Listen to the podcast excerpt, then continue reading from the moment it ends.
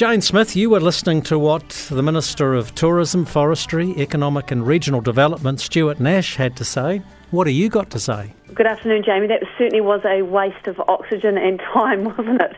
I mean, it really is ironic that, um, and highly disturbing actually, to hear a minister in charge of those portfolios to talk about this issue at arm's length, sort of in the third person in a really bizarre way. So, um, you know, if we were going to export something, it might be Nash and O'Connor in a very slow boat to China because, you know, to talk about his 100 year vision, what about his 3 to 5 to 30 to 50 year plan? I mean, um, and to talk about, and this is one thing that highly frustrates me, Jamie, um, is to talk about um, marginal land, you know, class 6 and 7 land as some sort of expendable item. Um, and uh, you know that, that is uneconomic. Actually, a lot of our farming, uh, our best farmers are on that land, and they are making a very good go and very good um, you know, I guess fortune for the for the uh, economy and also looking after the environment at the same time, Jamie. So for him to sort of shove, shove that off as a, as a expendable item and um, and to talk about talk about the Provincial Growth Fund, I've always laughed that it's got the same acronym as the PGF as a Problem Gambling Foundation because that's basically what it was. Because um, and he talked about a sense of optimism in those regions. Now you can't actually eat optimism, and um, you can't actually falsely manufacture jobs, Jamie. They're either there or they're not.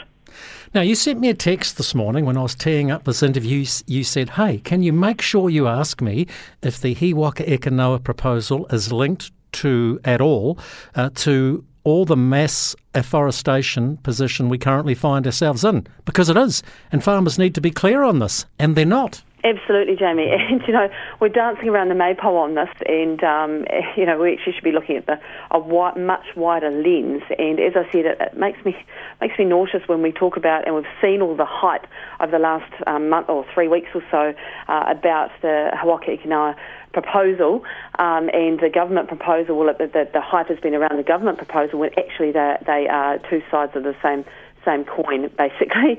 And so the PM has been right, and I know she talked about it on your show. She said what we're modelling here is a proposal that the sector has produced as well. It's basically been presented to us, and we're putting back out today, which is what you presented farmers. And I guess the only incorrect part about that is that that um, you know farmers came up with it, but we certainly didn't. And, and um, you know there's the concern is, Jamie, that as farmers, um, the general mass of farmers, and I feel like we've sort of seen as a great unwash to many of our supposed um, those that represent us um, have never been able to have um, the, the, chance to have a really constructive conversation about that. So um, we've been fighting to ask someone to stand up for us on this for the last two years, and the door has been firmly locked. And I guess the, the irony is that um, our industry is playing a very da- dangerous game of appeasing and agreeing with the government behind the scenes, but calling them out in the media. And um, and I see just in the last few days we've been told that we've got a we haven't got a leadership problem, we've got a fellowship problem. So that's quite interesting. But at the end of the day, the uh, current He Waka Eke Noa um, situation, or the government one, is going to uh, have the net effect um, of over uh, I think it's thirteen thousand. Um, jobs lost in the red meat sector, over 2,000 farming families. Now, these are real families, these are real towns, and um, we talk about ghost towns, and that's exactly what it will create. A million stock units lost a year.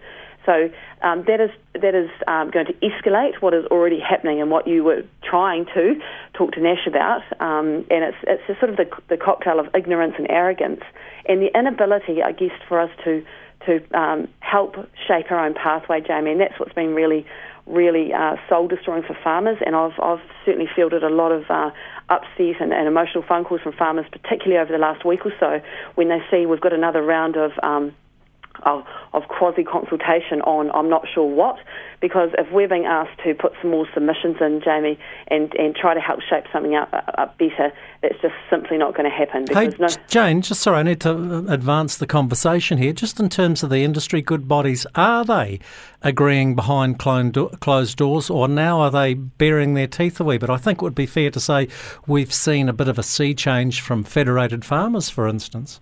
Um, Federated Farmers have come out, Jamie, and said that the, the current um, version and the government version are not fit for purpose, and they're, uh, they're completely correct in that. So, and when you look at those mo- model numbers, and it doesn't matter whether it's the government model or the industry model, they are totally unpalatable um, if we if we wanting to I guess, shape a, a, better way forward, or even just fight for our survival, Jamie. So I think um, you know we're certainly seeing a, a, little bit more pressure go on the government, but uh, no wonder James Shaw and um, the PM are bemused at best or dazed and, and confused at, um, in terms of uh, where our industry is going. When actually um, our, the the thought of collaboration has been um, prioritised higher than uh, than the future of our farming sector. So, um, you know, again, why should we be doing having to do submissions um, when actually those that have are there to represent us haven't shown the full um, the full, uh, I guess, outcome of this um, both short term and long term. And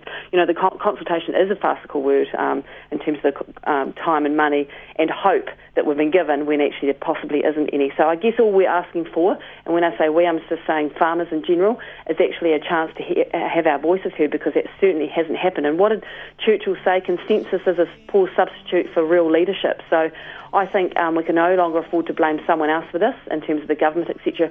We need to be part of the solution, and many of us have got uh, potential solutions, um, but we haven't been allowed to, to them, Jamie. And I think, again, to stand back and to have the ministers for the Environment and the Climate and Ag and um, the rural uh, economic regional development all in one room and actually say, where is the big picture here, Jamie? Because you can talk about a, a long term lens on this, but no one has. And actually, the, the actual current regulations are just getting escalated by um, incompetency. So um, we, we really need, now is the time, and we cannot afford to be covered in pine trees. And um, as someone said, you can, cannot eat carbon credits, Jamie. Exactly. Remind me never have never to have an argument with you, Jane Smith. Thanks for your time. I'll see you in the tailing pen this afternoon, Jamie. Plenty, plenty of arguments to be had. Uh, oh yeah. Does anyone else get a word in in the tailing pen, Jane? No, they've started actually turning. Uh, they've got a speaker there now, so the boys turn the music up so they can't hear me. But that just gives me more thinking time, Jamie. oh, that sounds dangerous. Jane Smith there, North Otago farmer, former winner of the Ballance Farm Environment Awards as well.